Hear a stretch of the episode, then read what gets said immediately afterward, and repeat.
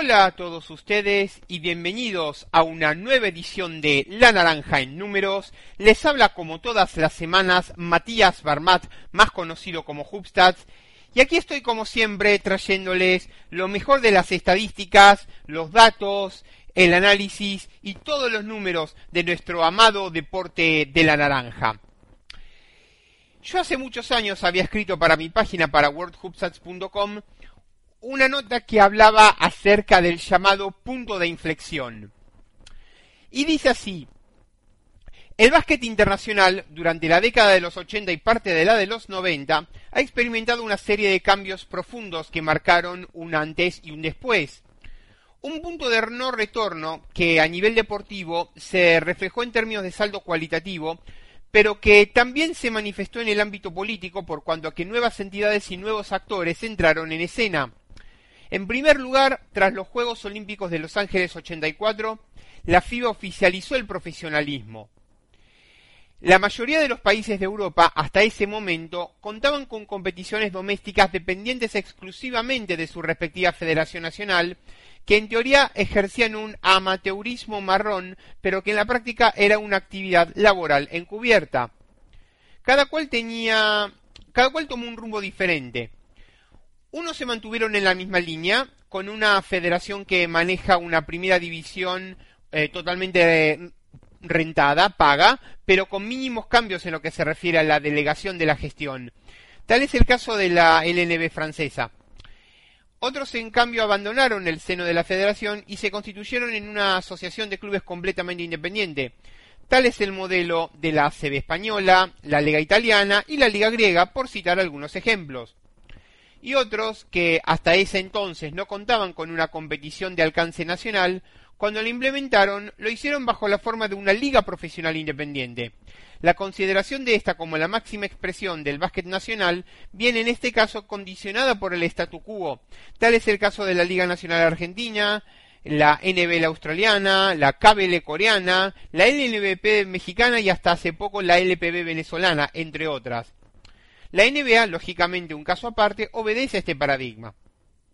El último grupo lo conforman países nuevos formados tras la caída del comunismo, derivados de la fractura de la ex Unión Soviética como Rusia, Ucrania, Bielorrusia, Estonia, Letonia, Lituania, etc., de la ex Yugoslavia, Serbia, Croacia, Bosnia, Eslovenia, Macedonia, Montenegro, y de Checoslovaquia, República Checa y Eslovaquia. El punto de inflexión a grandes rasgos también marca el inicio de las estadísticas acumuladas. Hasta ese entonces, las competiciones FIBA solo computaban las estadísticas básicas, puntos, partidos, tiro de dos convertidos, tiro de tres convertidos, tiros libres convertidos e intentados y faltas personales. A partir de este momento se añaden los rebotes, tanto totales como discriminados en ofensivos y defensivos, las asistencias, eh, las pérdidas, los tapones a favor y en contra, las faltas personales cometidas y recibidas, los minutos de juego y en base a todos estos y en, base a, todos estos datos se computa también la valoración. Vayamos, por ejemplo, a mm, contarles un, poco eh, cuándo se generaron las diferentes estadísticas en eh, las principales competiciones de, de nuestro básquetbol.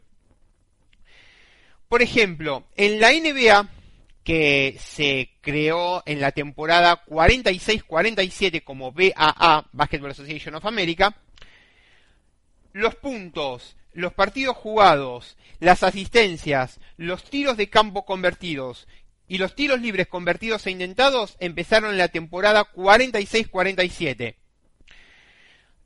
Los rebotes totales en la temporada 50-51 los minutos de juego en las 51-52, los robos y los tapones, ambos dos en la temporada 73-74, las pérdidas, los turnovers en las 77-78, los triples convertidos y los triples intentados en la temporada 79-80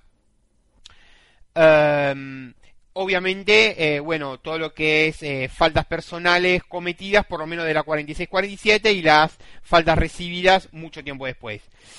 Eh, con respecto, por ejemplo, a la Liga Nacional Argentina, que existe desde el año 85, los puntos, los partidos jugados, los dobles convertidos, los triples convertidos y los tiros libres convertidos intentados desde el año 85. Los dobles intentados, los triples intentados, los rebotes ofensivos, los rebotes defensivos y los rebotes totales desde el año 88.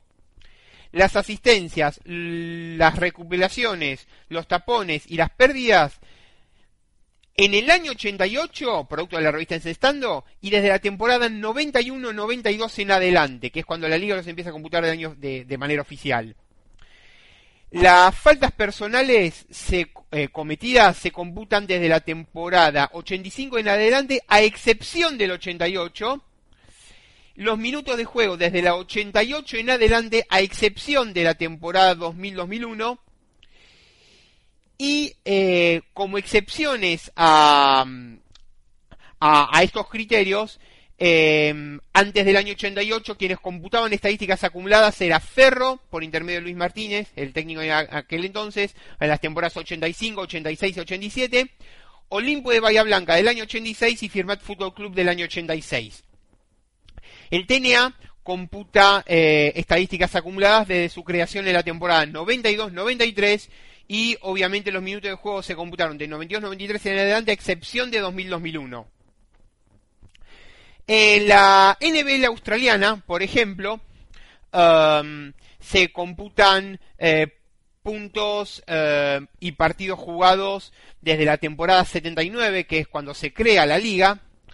Los rebotes ofensivos, rebotes defensivos, rebotes totales, asistencias y pérdidas desde el año 82 eh, los robos y tapones desde el 83, los triples convertidos y los triples intentados desde el 84, recordemos que eh, Australia hasta el año 98 jugaba en año calendario, y los minutos de juego desde el año 86. Después, por ejemplo, en Europa, em, la Liga CB computa sus estadísticas acumuladas desde su creación en la temporada 83-84 pero la Liga Nacional Española existía como tal desde la temporada 56-57, en realidad 57 año calendario. Y puntos y partidos se computaba una clasificación histórica desde ese entonces. Eh, rebotes totales y asistencias de la temporada 80-81. Eh, la Liga Francesa, por ejemplo, eh, computaba puntos y partidos de la temporada 49-50, pero las estadísticas acumuladas existen desde la temporada 82-83. La Liga Nacional Francesa propiamente dicha en su estructura actual existe de la temporada 87-88. Después, Italia, la Lega. Puntos y partidos se computa de manera histórica desde la temporada 48-49. Eh, las estadísticas acumuladas en Italia existen desde la temporada 75-76, siendo una de las primeras ligas en computar eh, estadísticas acumuladas a nivel FIBA. Em, los tapones en Italia desde la temporada 76-77 y los triples del 84-85. O, por ejemplo, em, Grecia, eh, la liga griega, computa puntos y partidos desde la temporada 63-64, pero en la temporada 86-87 es cuando se crea la A1. A partir de ese entonces existen las estadísticas acumuladas en Grecia. El formato de liga griega actual existe desde la temporada 92-93. Israel, por ejemplo, computa puntos y partidos desde la temporada 53-54, pero las estadísticas acumuladas no aparecieron sino hasta la temporada 89-90. Eh, estadísticas de campo y rebotes totales y asistencias 89-90, eh, robos desde la 99-2000, pérdidas desde la 95-96 y em, tapones a favor, tapones en contra, distinción de rebotes ofensivos y defensivos, faltas cometidas, faltas recibidas y valoración, todo eso desde la temporada 2002-2003. Turquía, computa puntos y partidos de la 66-67, pero las estadísticas acumuladas solo se tienen registro desde la temporada 96-97. Polonia, si bien existen registros de puntos y partidos desde la 45-46, las estadísticas oficiales existen de la 76-77 y las estadísticas acumuladas desde la 96-97. La Liga Rusa, no se sabe nada de las estadísticas de la antigua Liga Soviética, pero la Liga Rusa computa de la temporada 94-95, eh, la actual BTV de la 2008-2009 y se fusionaron en la 2012-2013. Con respecto a la Liga ABA, la Liga Adriática, desde la temporada 2001-2002, aunque existen registros de la Liga Serbia, la Liga Croata, eh, las ligas de la ex Yugoslavia desde la 91-92, y eh, la antigua Liga Yugoslava computaba puntos y partidos desde su creación de la temporada 45-46, pero las estadísticas acumuladas recién vinieron en la década del 80. Eh, Euroliga, como Copa de Campeones, computaba puntos y partidos desde la temporada 57, pero las estadísticas acumuladas existen como Euroliga ULEP desde la 2000-2001, pero la FIBA computaba estadísticas para la Euroliga tan temprano como la temporada 91-92. El mismo criterio sigue para la Eurocopa. Eh, si bien, o sea, la Recopa existe del año 61, eh, la Eurocup de la ULEP desde la 2002-2003, pero las estadísticas acumuladas de la Eurocup existen tan temprano como de la 91-92. La Liga Brasilera, que existe como Campeonato Nacional de Básquet Masculino del año 90, pero la actual NBB de la 2008-2009. Tenemos, por ejemplo, eh, la Liga Finlandesa, que computa puntos y partidos de la temporada 39, eh, pero rebotes totales y asistencias desde la temporada 80-81, estadísticas de campo y valoración desde la 85-86, eh, triples 84-85, minuto de juego de la 92-93. Lituania, LKL de la 93-94, Latvia, que hizo un trabajo de excelente documentación en el año 92, Estonia de la 90-91, eh, la Liga Británica, por ejemplo, que eh, como Liga Nacional existió de la 72-73, pero la actual BBL existe de la 87-88. Alemania, la Bundesliga computa puntos y partidos desde la 75-76 y estadísticas acumuladas de la 91-92, pero la actual Bundesliga desde la 98-99. Chile, con el tema de la mayor, a pesar de que existe desde el año 79, solo existen estadísticas acumuladas desde el año 95. La actual Liga Nacional Chilena existe de la temporada 2010. Eh, y tenemos también otros casos, por ejemplo, eh, la Liga Venezolana, la LPB, existió desde el año 74 como LEB, Liga Especial de Baloncesto, y ya desde entonces computaban estadísticas por intermedio del amigo Pedro Marrero. Eh, en la, LPB, propiamente dicho, la Liga Profesional existe desde la temporada 93. Eh, las estadísticas acumuladas en Venezuela existen desde el año 74, pero los tapones y minutos desde el año 85 y eh, no, eh, se perdieron las estadísticas del año 80. Puerto Rico, a pesar de que la BCN existe desde el año 49, se documentan puntos, partidos jugados, ya de las estadísticas básicas del año 57, rebotes totales y asistencias desde el año 65, eh, triples de la temporada 80-81, eh, implementar los triples antes que el resto de la FIBA, y eh, los robos, tapones y el resto de las estadísticas acumuladas desde el año 97.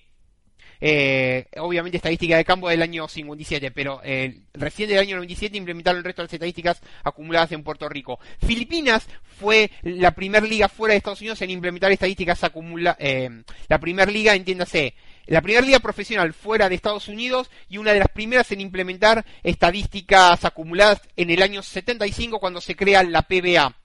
Uruguay, a pesar de que el torneo federal existía desde el año 19, eh, las estadísticas acumuladas por intermedio de Marcelo Galí que existían desde el año 95. La Liga Uruguaya data del año 2003. Eh, y bueno, eh, México con la CIMEVA del 70 al 2007, pero recién la LNBP existe del año 2000. Eh, y puedo dar muchísimos, muchísimos más eh, ejemplos. Pero bueno, este es, digamos, solamente el, primer cuarto del programa. No se vayan, que ya volvemos con más. La naranja en números. Golosinería Don Jaco. Golosinas todo el año. El mayor surtido en golosinas al mejor precio y con una excelente atención. Golosinería Don Jaco en sus dos direcciones. En Villa Urquiza, Avenida Olazábal 5334 y en Villa Pueyrredón, Artigas 4721, a metros de Avenida Mosconi. Golosinas Don Jaco, excelencia y calidad. Golosinas todo el año. Golosinas Don Jaco.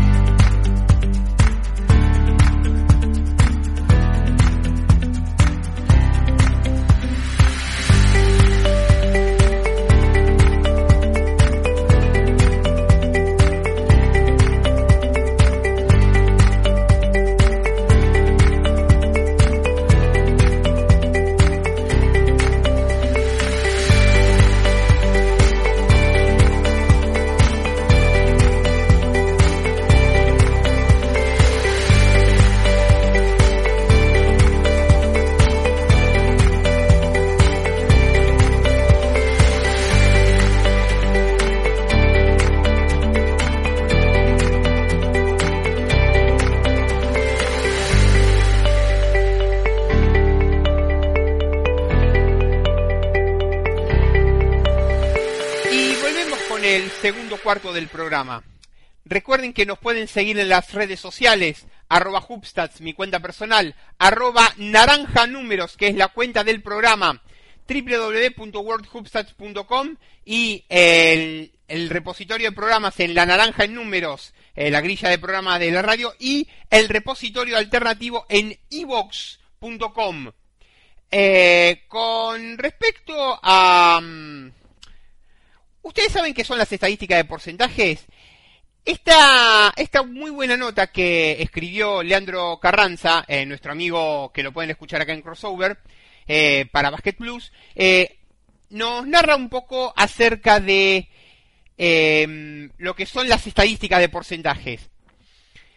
Las estadísticas tradicionales, puntos, rebotes, asistencias, etcétera, siguen siendo importantes, pero no grafican con exactitud el impacto total que cada uno de sus rubros tiene en el desarrollo de juego. Es muy interesante lo que dice. Saber cuántas asistencias promedia alguien no nos permite comprender si el manejo de la ofensiva es beneficioso para el equipo. Ahí es cuando los porcentajes entran en escena. Son mediciones que indican la productividad individual o conjunta en relación a un aspecto estadístico una explicación de cada rubro a través de sus principales exponentes. Asistencias y pérdidas. El porcentaje de asistencias describe el volumen de asistencias repartidas sobre el total de canastas. Esto está estrechamente relacionado a la fluidez ofensiva de un equipo.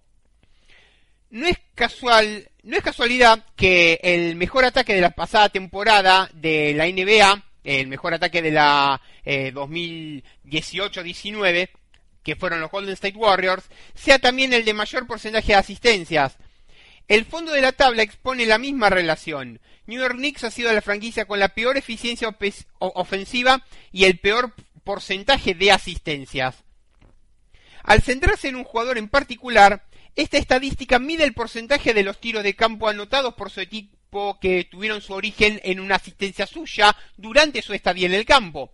Por motivos obvios, no se tienen en cuenta sus propios lanzamientos. Esa cifra puede allanar el camino para dimensionar cuán efectivo es un jugador a la hora de poner en situación de anotación a sus compañeros. También describe el control que tiene sobre el ataque de su equipo.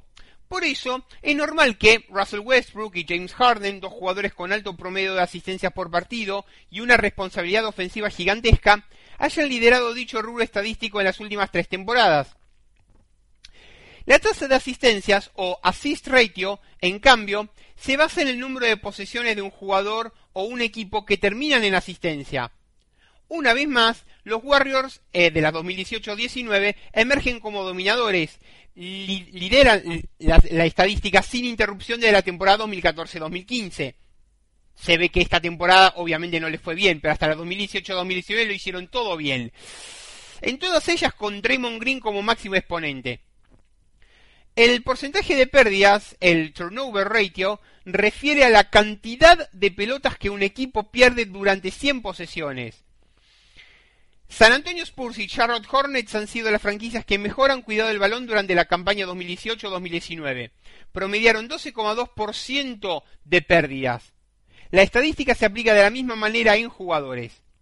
La relación asistencias-pérdidas, las asistencias eh, dividido turnovers, mide el número de asistencias repartidas por cada balón perdido. Eso lo había explicado en anteriores programas. Este ratio, este ratio demuestra la eficiencia de un jugador o un equipo a la hora de tomar decisiones. La temporada 2018-19 de Andre Iguodala es un gran ejemplo. Fue quien mejor asistencias por pérdida presenta un equipo colmado de potenciales bases, concretamente 4,15 asistencias por pérdida.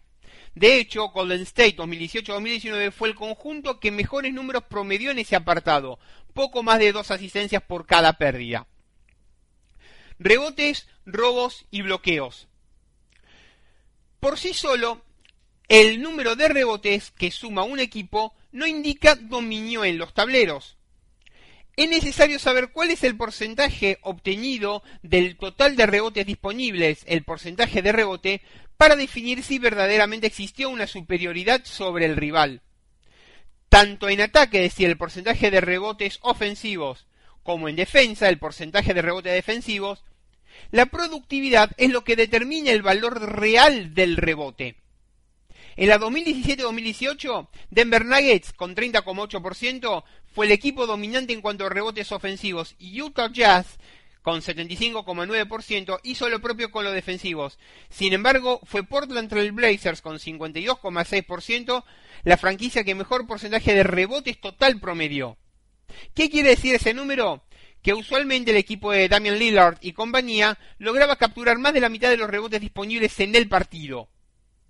En los tapones, el porcentaje de tapones sucede exactamente lo mismo.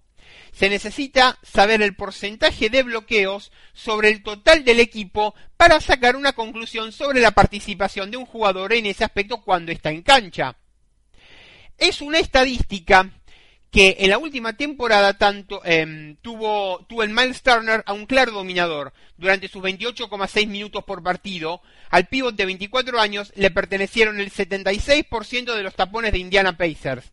Explicado de otro modo, fue el autor de tres cuartos de las tapas propinadas por su equipo mientras él estaba en acción. Es al menos un 6% más que cualquiera de los defensores que promediaron más de dos tapones por partido. Eh, y no se olviden de catas fraternales. Delítate con una excelente comida, con unos, con un excelente vino, con un excelente maridaje. Eh, pedí tu kit desde, eh, tu, desde la comodidad de tu casa.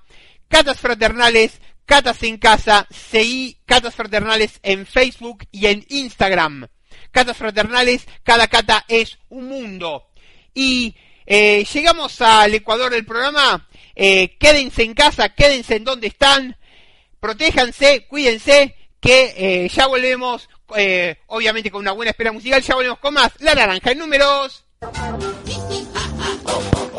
Golosinería Don Jaco. Golosinas todo el año. El mayor surtido en golosinas al mejor precio y con una excelente atención. Golosinería Don Jaco.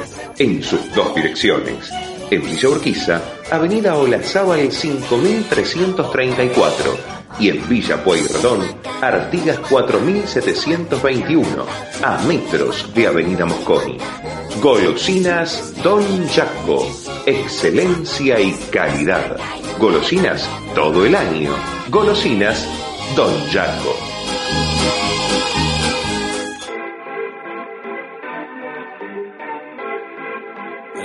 Wish and I wish and I wish and I wish and they wishing on me. Yeah. I've been moving calm, don't start no trouble with me. Trying to keep it peaceful is a struggle for me. Don't pull up at 6 a.m. to cuddle with me. You know how I like it when you loving on me. I don't wanna die for them to miss me. Yes, I see the things that they wishing on me. Hope I got some brothers that outlive me. They gon' tell the story, shit was different with me. God's plan, God's plan. I hold back, sometimes I won't. Yeah. I feel good, sometimes I don't. No. I finesse down Western Road. Hey, next. Might go down to G-O-D. Yeah, wait. I go hard on Southside G. Yeah, wait. I make sure that Northside E.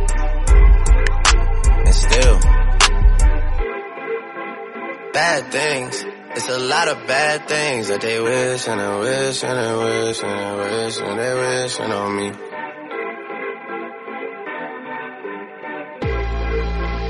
Bad things. It's a lot of bad things that they wish and they wish and they wish and they wish and they wishing on me. Yeah. Hey, hey. She say, do you love me? I tell her only partly. I only love my bed and my mom. I'm sorry. 50 dub, I even got it tatted on me. 81, they'll bring the crashers to the party. And you know me. Turn the 02 into the 03, dog. Without 40 Ollie, there be no me. Imagine if I never met the broskies. God's plan. God's plan. I can't do this on my own. Hey, no. Someone watching this shit close. Yep, close. I've been me since Scarlet Road. Hey, road. Hey. Might go down as G-O-D. Yep, wait. I go hard on Southside G. Hey, wait.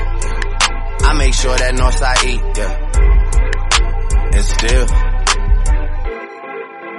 Bad things, it's a lot of bad things that they wishing and wishing and wishing and wishing they wishing on me. Yeah. Yeah. Bad things, it's a lot of bad things that they wishing and wishing and wishing and wishing they wishing on me. Yeah.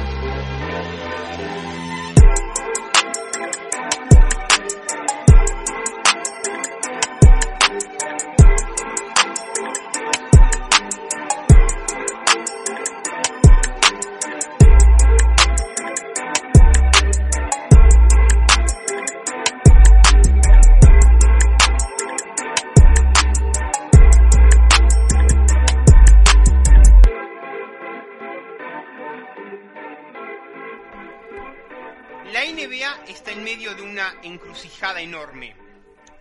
En el medio de esta pandemia de coronavirus, la NBA eh, ha sido puesta en un gran grado de incerteza. La liga eh, suspendió operaciones eh, por la temporada 2019-2020 de manera indefinida. Nadie sabe verdaderamente qué esperar si se resume o no y en qué condiciones. lo que está claro es que eh, son variables en las cuales eh, están más allá del control de la propia NBA. Em, antes de la pandemia de coronavirus, la NBA tenía proyectado unos eh, ingresos em, para la temporada 2019-2020 de aproximadamente 8 mil millones de dólares. entonces, ¿cuántos dividendos podrían perderse? La liga es eh, muy celosa o muy... Eh, o sea, maneja la, información con respecto eh, a, la naturaleza del ingreso de sus dividendos de manera confidencial. no tenemos, digamos, un dato a ciencia cierta sobre las cantidades exactas que ingresan a los equipos de la NBA, pero podemos deducir algunas. Sabemos que el principal ingreso de la NBA proviene de los derechos nacionales de televisión, eh, que rondan en torno a los 24 mil millones de dólares por 10 años. Por lo tanto, entre ESPN, ABC y TNT ingresarían eh, 2.400 millones solamente esta temporada. Esta financiación continuaría, eh, o continúa, mejor dicho, ingresando a pesar del parón de la liga. Eh, también sabemos que eh, de los restantes 5.600 millones de dólares, el bulto viene de eh, por parte de la taquilla, por parte de el ingreso de entradas, también por los derechos de televisión locales y por merchandising y acuerdos de sponsorship, de patrocinio. Es aquí donde los donde los juegos sin fanáticos digamos, o aún, aún con la cancha vacía, es exactamente lo mismo que no jugar. Entonces, con respecto a las potenciales pérdidas por jugar partidos sin fanáticos, eh, entendamos en cuenta algo. De los 1.230 partidos de liga regular, 82 por equipo, por 30 equipos divididos, eh, de los 1.230 juegos de liga regular, se, eh, se, jugaron 971 y no se jugaron 259, o quedan por jugarse 259. Por lo tanto, cada equipo jugó aproximadamente 64, 65 partidos y quedan por jugar aproximadamente 17 por equipo. Si nos damos cuenta más o menos que cada partido representa 2 millones de dólares solamente en concepto de eh, ingresos de, por parte de entradas, estaríamos hablando aproximadamente de 500 millones de dólares eh, solamente en concepto de entrada.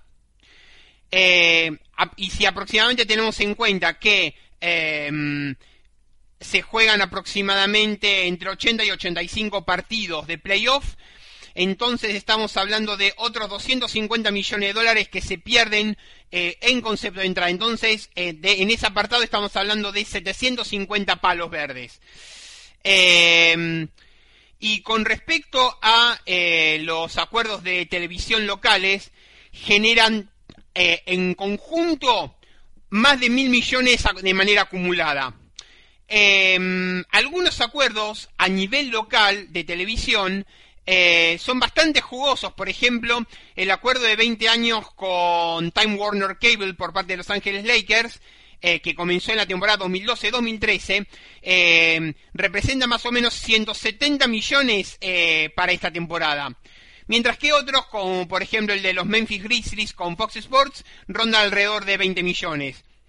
Em, algunos, eh, algunos acuerdos de ese estilo eh, pueden impactar el calendario reducido y algunos no. Es imposible de mensurar exactamente.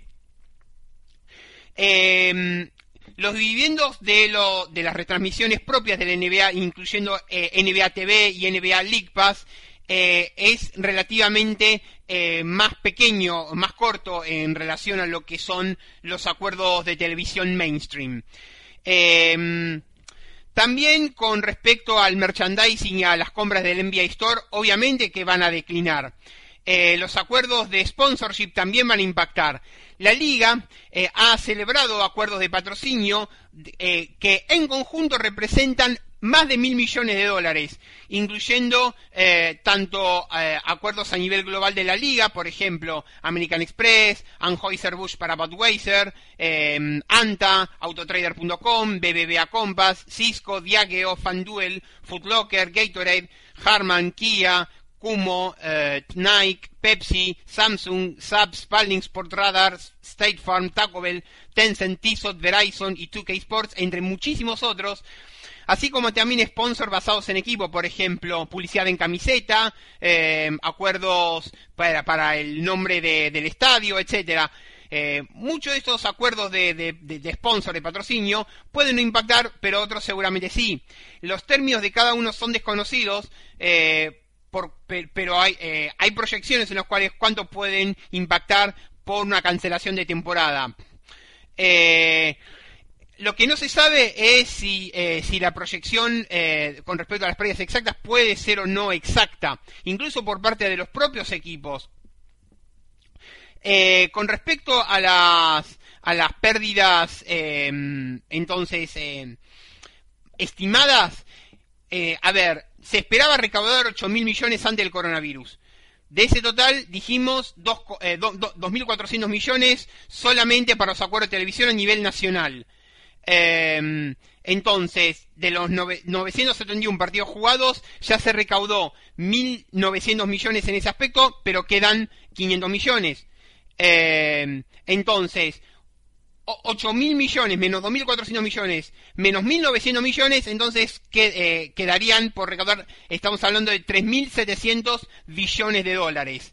De esos 3.700 billones, ya dijimos que 750 millones eh, es en concepto de eh, lucro cesante por la entrada. De los restantes 2.900 millones, una gran porción puede ser asociada a juegos que no se jueguen en absoluto, y de todo eso, cerca del 80% de la temporada regular ya ha sido jugada. Entonces, si nosotros tomamos un 20% de esos 2.900 millones, en el peor de los casos, estaríamos hablando de 600 millones que no se recuperan en absoluto. Si le añadimos a los 750 millones de entrada, entonces hablamos de 1.350 millones que, no, que, se estarían perdiendo solamente por no jugar. Entonces hay muchísimos intereses en juego.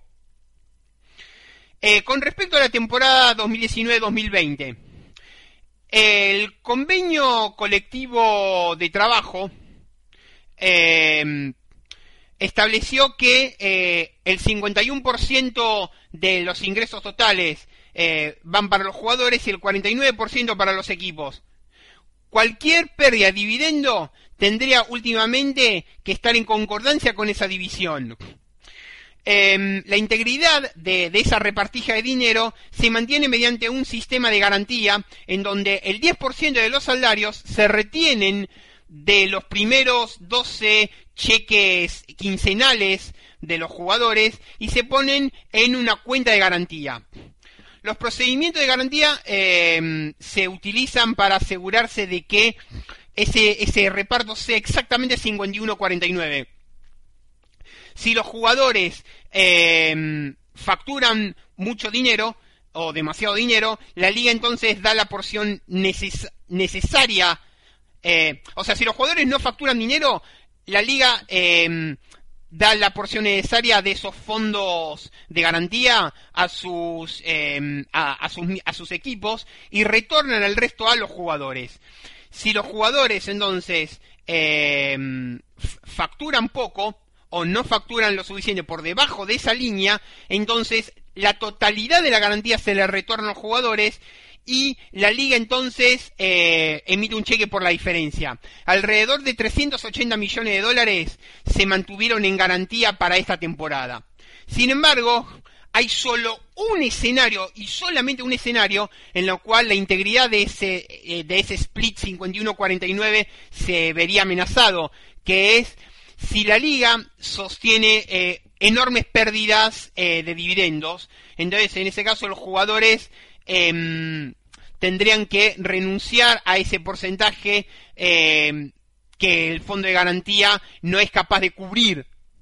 Eh, si es así, los jugadores potencialmente eh, podrían hacer más dinero que su o, podrían digamos renunciar a más dinero de, lo previamente acordado y no hay un mecanismo directo que cubra esa garantía en el convenio colectivo del trabajo para devolvérselo los jugadores, eh, por ejemplo, simplemente eh, le pedirían a la liga que les emita un cheque, como funcionaría en el caso contrario. Anticipándose entonces a esto, la NBA negoció una provisión dentro del convenio colectivo del trabajo eh, que se dirige, que aborda el tema de manera indirecta. La provisión establece que si hay un, declive en el, en el dividendo sustancial que causa que los jugadores reciban más que su proporción del 51%, la NBA y la Asociación de Jugadores negociarán de buena fe eh, acordar cómo ajustar esas cantidades. Em, eh, en ese sentido, em, la NBA podría potencialmente ayudar a, a, los, a los propios equipos en caso de problemas en el cash flow. Pero eh, la NBA eh, actualmente tiene facilidades de, de, crédito, de líneas de crédito aproximadamente de 4.600 millones, una porción de los cuales es eh, la línea de 650 dólares de crédito, lo cual presumiblemente es, o la liga proyecta poder cubrir parte de los agujeros. Em, los eh, restantes 550 eh, millones de dólares de crédito eh, llevarían a esa pérdida total a 5.200 millones. Entonces, em, entonces para, para, para dejar claro, estamos hablando por un lado de 1.350 millones de dólares de pérdidas fijas en caso de que la liga decidiera no jugarse, pero también habría una parte muchísimo mayor eh, por créditos que la propia NBA se vería obligado a cubrir para eh, prever que eh, para prevenir que los equipos pierdan su propio su, propio dinero. Em, en fin es un tema que da muchísima lata para, para cortar y, y bueno Veremos si la liga puede retomar y en todo caso, en caso de retomar eh, y que termine la liga tan tarde como eh, septiembre, luego habría que dar una ventana de tres meses antes de que la liga vuelva a comenzar para la temporada 2020-2021 y eso en todo caso sería recién para Navidad. Seguramente vamos a ver que la liga 2020-2021 va a ser tan corta de liga regular como esta y las pérdidas económicas son para todos. En fin, llegamos al final del tercer cuarto y eh, no se vayan, que quédense en casa, eh, cuídense, protéjanse, quédense en casa, que ya volvemos con más. La naranja en números. Golosinería Don Jaco. Golosinas todo el año.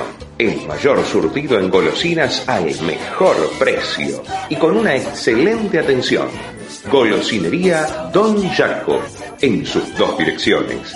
En Villa Urquiza, Avenida Olazábal 5334 y en Villa Pueyrredón, Artigas 4721, a metros de Avenida Mosconi. Golosinas Don Jaco, excelencia y calidad. Golosinas todo el año. Golosinas Don Jaco.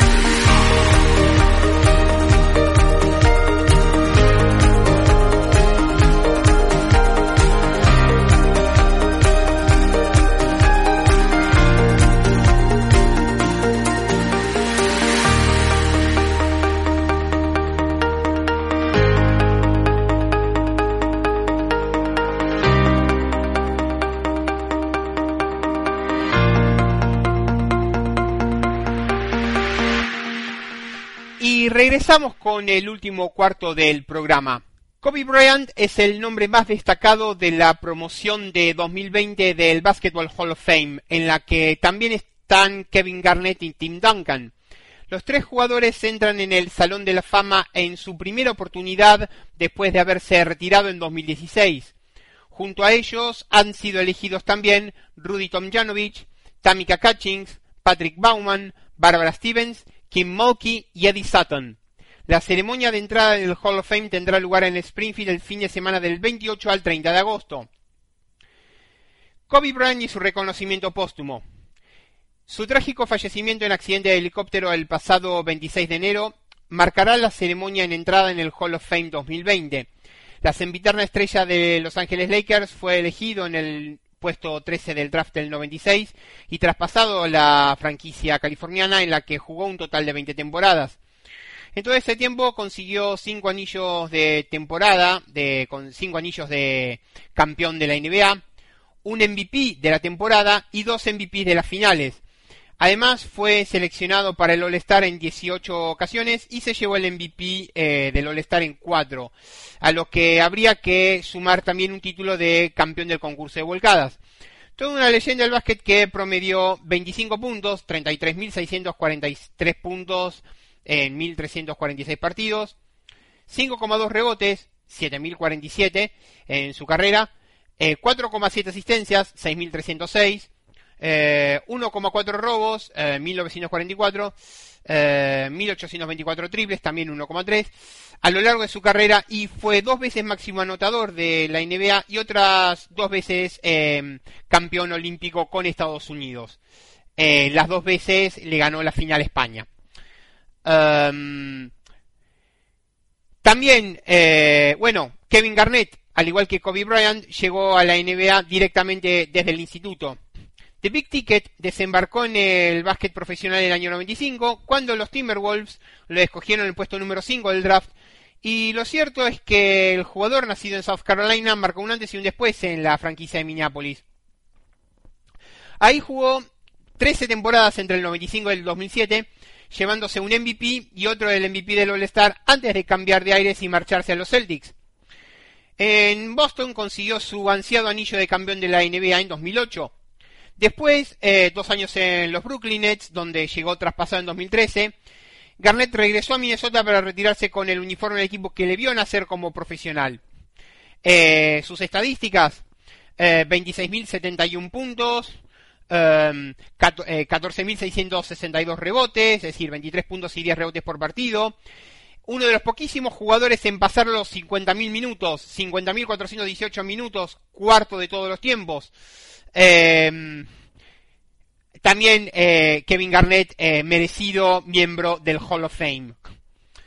Em, Tim Duncan eh, también tiene motivos para presumir de ser uno de los mejores a la pivots de todos los tiempos. Sus 19 temporadas en la NBA, todas ellas con San Antonio Spurs, después de ser elegido número uno del draft del 97, se resumen en 5 títulos, 99, 2003, 2005, 2007, 2014, 4 con Manu, eh, dos galardones de MVP de la temporada y otros tres MVP de las finales.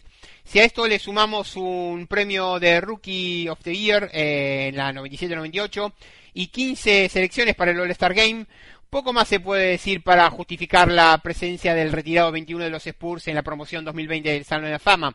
Sus estadísticas, eh, 26.496 puntos,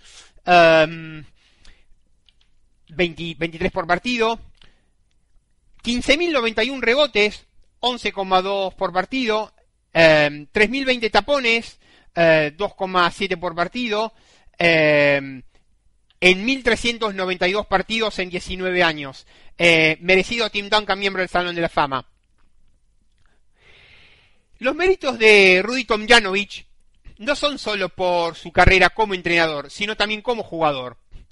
Los San Diego Rockets le eligieron en el puesto 2 del draft del 70 y desarrolló toda su carrera en Houston. Acompañada en su, o sea, empezó en San Diego y luego eh, cuando la franquicia se muda de San Diego a Houston lo acompañó. Seguirá en Houston como jugador, colgó las botas en el año 81, Dos años después de retirarse con cinco participaciones en el All-Star a sus espaldas, comenzó su carrera en, los banquillos como asistente de los Rockets y en el 92 tomó la rienda del equipo como eh, head coach para dos años después conseguir dos títulos en la NBA 94-95 de manera consecutiva. Eh, entre los dos three de Chicago. En 2003 dejó los banquillos tomándose un año sabático antes de regresar en 2004 como entrenador de los Lakers por una temporada. Posteriormente guardó definitivamente el pizarrón. Sus estadísticas como jugador, 13.383 puntos y 6.192 rebotes en 760 partidos. 19 eh, puntos y 9,2 rebotes. Y eh, a todo esto sobrevivió a una trompada de, que le dio Kermit Washington en la temporada 77-78, que le provocó fractura de cráneo y pérdida más encefálica y por poco no la cuenta. Pero por suerte lo tenemos entre nosotros, Rudito Domjanovic, merecido miembro del Salón de la Fama. Tamika Catchings, eh, campeona en CAA del año 98, campeona y MVP de las finales de la WNBA en el 2012, MVP WNBA 2011, Rookie of the Year de 2002 y cinco galardones de mejor defensor en la WNBA 2005, 2006, 2009, 2010 y 2012. Tamika Catchings, la hija de Harvey Catchings, tiene credenciales de sobra para entrar en el Hall of Fame, además de contar con 10 presencias en el All-Star Game eh, de la WNBA y una carrera de 15 años en las Indiana Fever. 7.380 puntos, eh, 3.316 rebotes, eh, estamos hablando de eh, segunda máxima goleadora y eh, detrás de Diana Taurasi y eh, en su momento se había retirado como segunda máxima eh, reboteadora. Eh, todo esto sin olvidar cuatro medallas de oro olímpicas y dos títulos mundiales con Estados Unidos. Eh, todos ellos logros precedidos por el partido que la catapultó a la fama nacional y que la convirtió en la primer jugadora de la historia en lograr un quíntuple doble cuando firmó 25 puntos, 18 rebotes, 11 asistencias, 10 robos y 10 tapones en su último año en el Duncanville High School de Texas antes de dar el salto al básquet universitario. Además, para cerrar la lista de nuevos miembros del Hall of Fame hay que hacer mención especial a los banquillos, a los técnicos.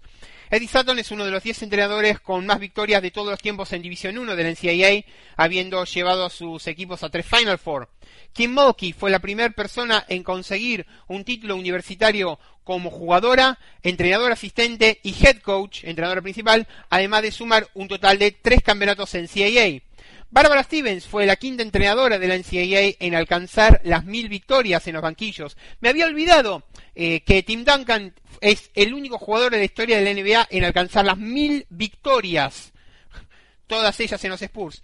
Y bueno, y por último, el Salón de la Fama recibe también a Patrick Bauman, premiando una carrera dedicada al básquet FIBA de este miembro del COI, fallecido en Buenos Aires en 2018 en la inauguración de los Juegos Olímpicos de la Juventud que eh, se encarga eh, que se encargó del desarrollo y la promoción de los programas juveniles de baloncesto y las competiciones 3x3. Y bueno, eh, hasta acá llegamos con el programa de hoy. No se olviden, obviamente, seguir catas fraternales viví la mejor experiencia eh, bebiendo vinos finos, con un buen maridaje, con una buena comida, desde la comunidad de tu casa. Catas Fraternales seguí en Facebook y en Instagram. Catas Fraternales, cada cata es un mundo, catas en casa, cada cata es un mundo. Y bueno, eh, nos pueden seguir las redes sociales, arroba Hubstats, mi cuenta personal, arroba eh, naranja números, que es la cuenta personal, la, la cuenta del programa Arroba Hubsats, mi cuenta personal, arroba naranja número la cuenta del, programa www.worldhubstats.com y eh, obviamente la grilla del programa de uno contra uno web.com y el repositorio del programa en el programa alternativo en iVoox. Entonces, eh, será hasta la próxima y nos vemos la semana que viene con más estadísticas, más números, más análisis y más la naranja en números.